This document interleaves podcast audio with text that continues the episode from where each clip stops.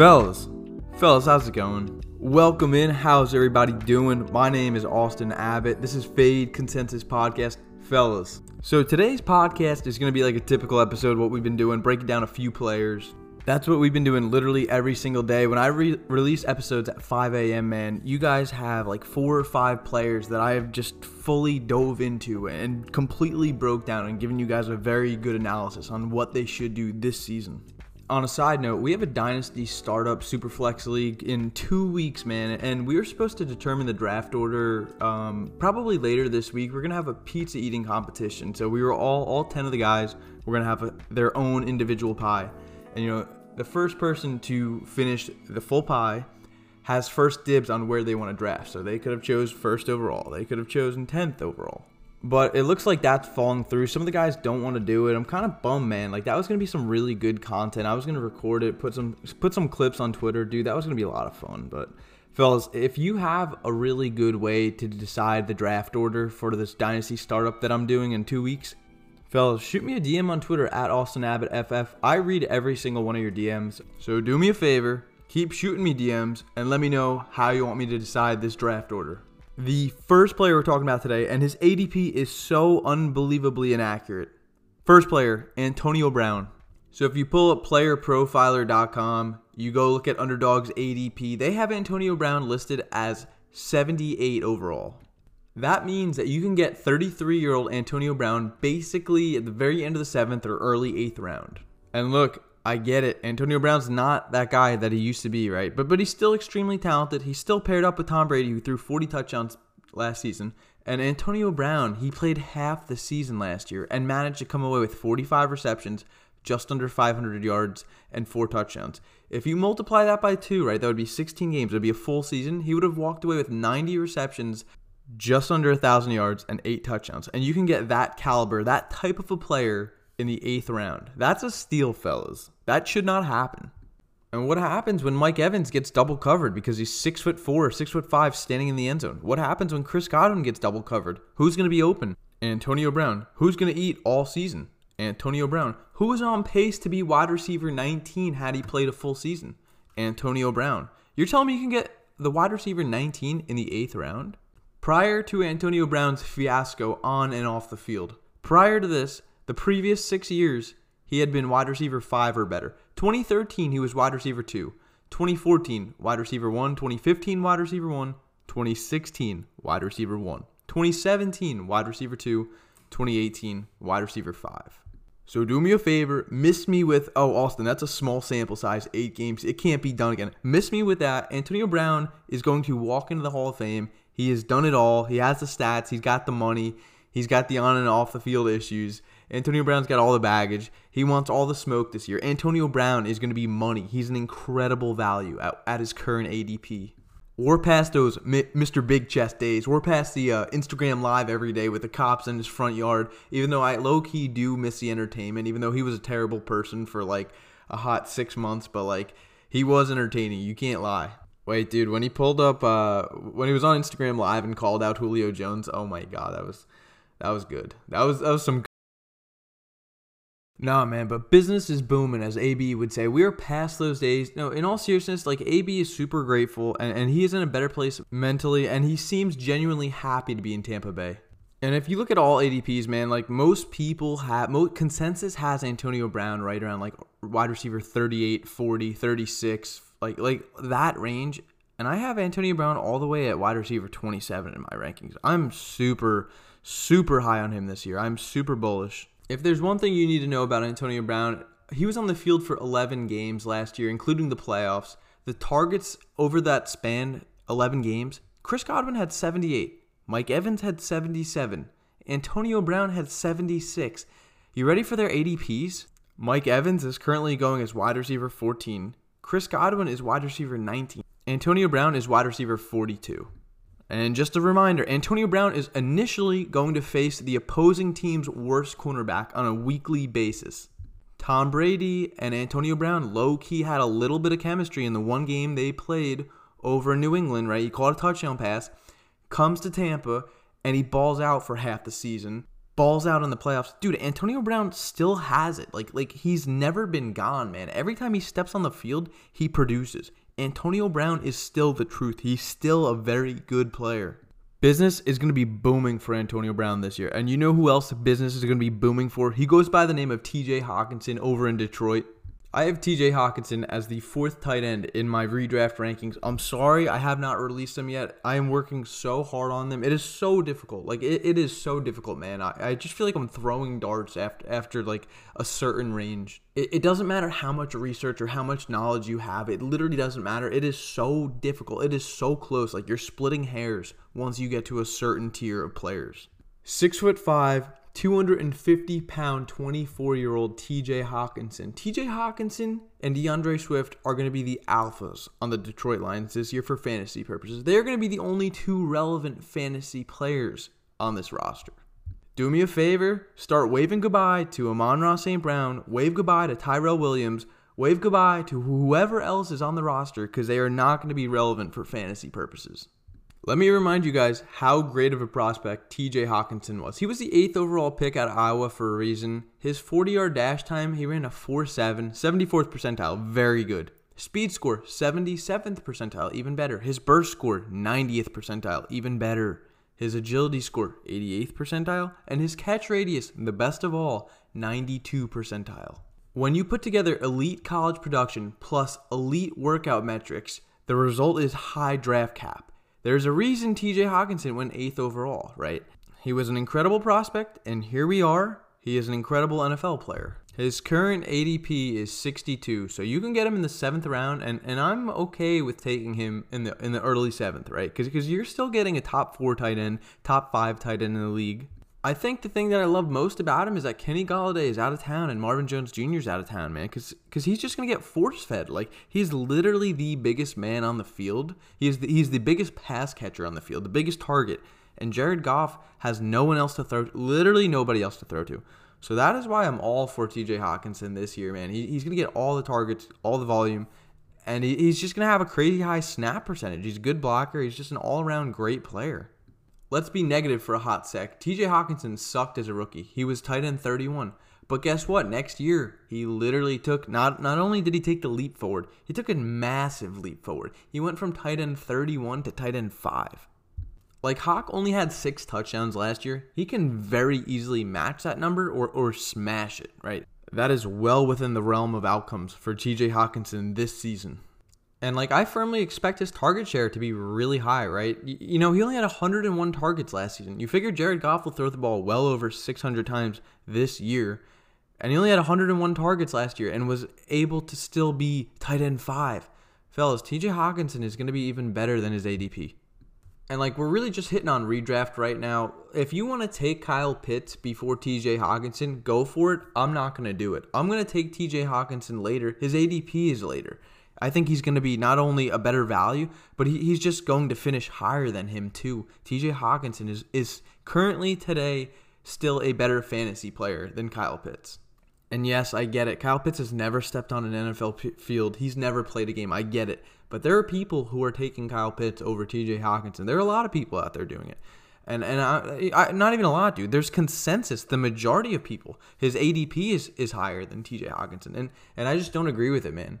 If I'm doing a dynasty startup, that's a different story, man. You're looking at T.J. Hockenson and Kyle Pitts. Dude, that's a tough one. That's a tough one. I'd rather just close my eyes and throw a dart, and whoever it lands on, that's who I'm taking because I have them so close to one another in dynasty. Redraft, T.J. Hockenson. Don't second-guess yourself. It's T.J. Hockenson.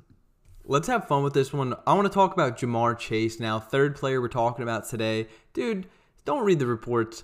Jamar Chase, impressive separation. Jamar Chase can't get enough separation. Jamar Chase fighting the rookie learning curve.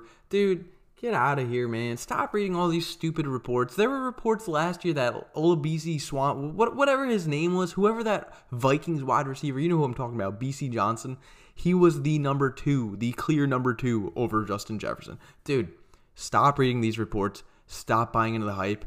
Get off Twitter. Stop reading these stupid little narratives that everyone just wants clicks for. Everyone wants a little bit of clout. Stop it. Do me a favor. Go study a player. Go watch film on them. Go do your own research and then form your own opinion. Jamar Chase is a stud. Jamar Chase is an alpha. He's going to be so good from day one on. I'm so high on Jamar Chase. He was the 102 in our Dynasty rookie draft this year, and the only player that went before him was Najee Harris, and, like, I'm okay with that. Whichever order you want, man, those were 1A and 1B. I just personally felt like there was a big tier gap after those two players. Like, if you wanted to take Pitts or Devonta Smith or whoever after that, I get it, but there was a large tier gap between Jamar Chase and Najee Harris, and the rest of the rookies, that is. Jamar Chase's current underdog ADP is 44 overall, right? His height, 6 foot, 201 pounds, 5th overall pick, just to give you an idea of how good this kid is, 21 years old, out of LSU. His workout metrics, again, like I made this yesterday on the pod, I was talking about how Saquon Barkley, all of his attributes are just yanked up, right?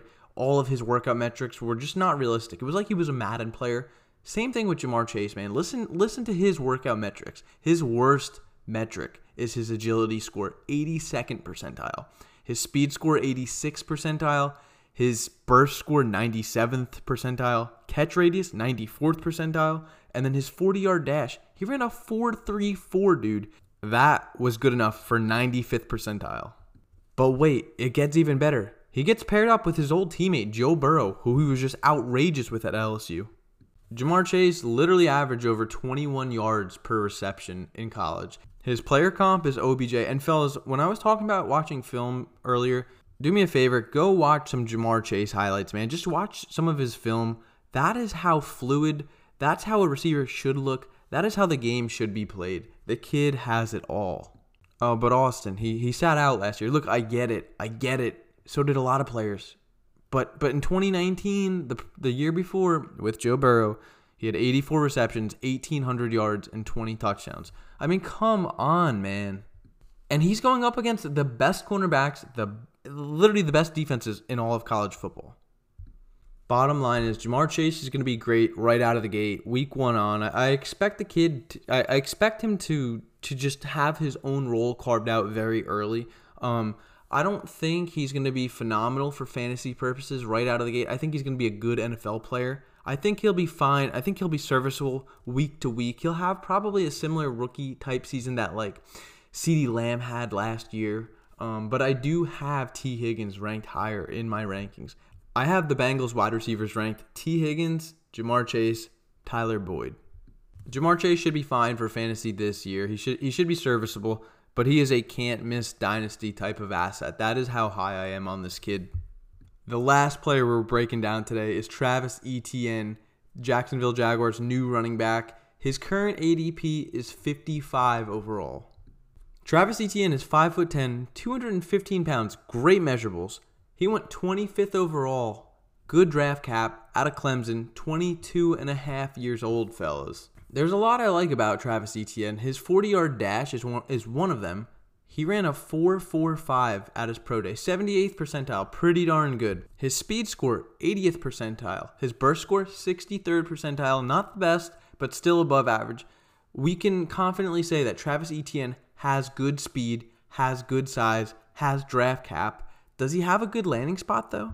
Look, I love that he's paired up with Trevor Lawrence, his former teammate. I love it. It's awesome that those two are going to play together in the NFL. But you got to remember, fellas, that UDFA last season by the name of James Robinson, who was a nobody a year ago, James Robinson finished as RB7 as a rookie.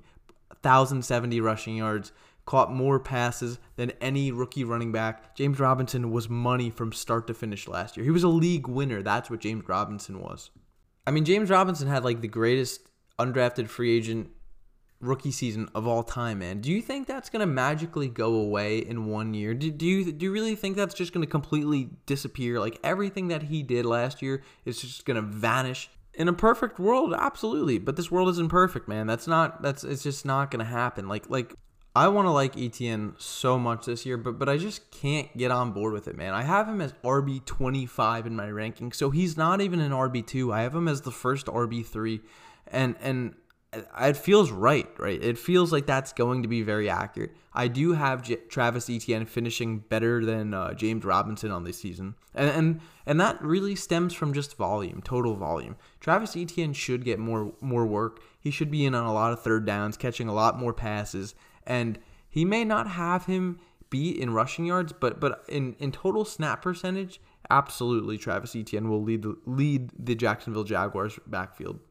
I'm seeing that Travis Etienne actually has a player comp with DeAndre Swift, so I'm getting super high on him all of a sudden because you guys know I love DeAndre Swift. No, I'm just playing, but dude, come on, DeAndre Swift's gonna be so good this year, fellas. You're gonna be alarmed when you see where I have DeAndre Swift in my rankings. Really quick, I want to remind you guys how good Travis Etienne was in college in 2018 at Clemson when he was a sophomore. In 15 games, at the age of 20 years old. In 15 games, he had over 1,700 yards and 26 total touchdowns. The next season, in 2019, he also played 15 games. He had over 2,000 yards and 23 touchdowns. Everybody wanted him to declare, we wish he would have played. We wish he would have walked in the NFL, but instead he decided to play his senior year. He played 12 games, and he had over 1,500 yards and 16 touchdowns. Dude, he was money his sophomore, junior, and his senior season. He was so good. His target share went up so much his final year as well. Again, great college production, great measurables. He was a great prospect, which is why he was drafted very early. Good draft cap, 25th overall. And here we are, fellas. He lands with the Jacksonville Jaguars, and the only thing that we want now is just good volume. I love the player, but James Robinson is not going anywhere for 3 more seasons. Fellas, you make your own decision on Travis Etienne this year. I'm probably going to stay away at his current ADP. If anything, I recommend maybe buying him after like week 5, week 6, week 7 when the volume hasn't been there. He's been disappointing. GMs are getting a little flustered, frustrated, and they're like, hey, let me get some value still for Travis Etienne because he's not doing quite just what I wanted him to. So go buy him cheap midseason, and maybe they do give him more volume. They utilize Travis Etienne more from weeks 8 on. I think that's going to be my personal strategy with Travis Etienne this year. Fellas, that's about it, man. It's a wrap. We're getting out of here. You are listening to Fade Consensus Podcast. This is Austin Abbott. I love y'all. I'm getting out of here. I got to get to bed, man. I drop episodes every single day, 5 a.m. every day, fellas. Literally not missing a single day. If you want some more bad content, go check out my Twitter at Austin Abbott FF. Again, fellas, we make content every day. We drop episodes every day. I love y'all. Getting out of here. Peace.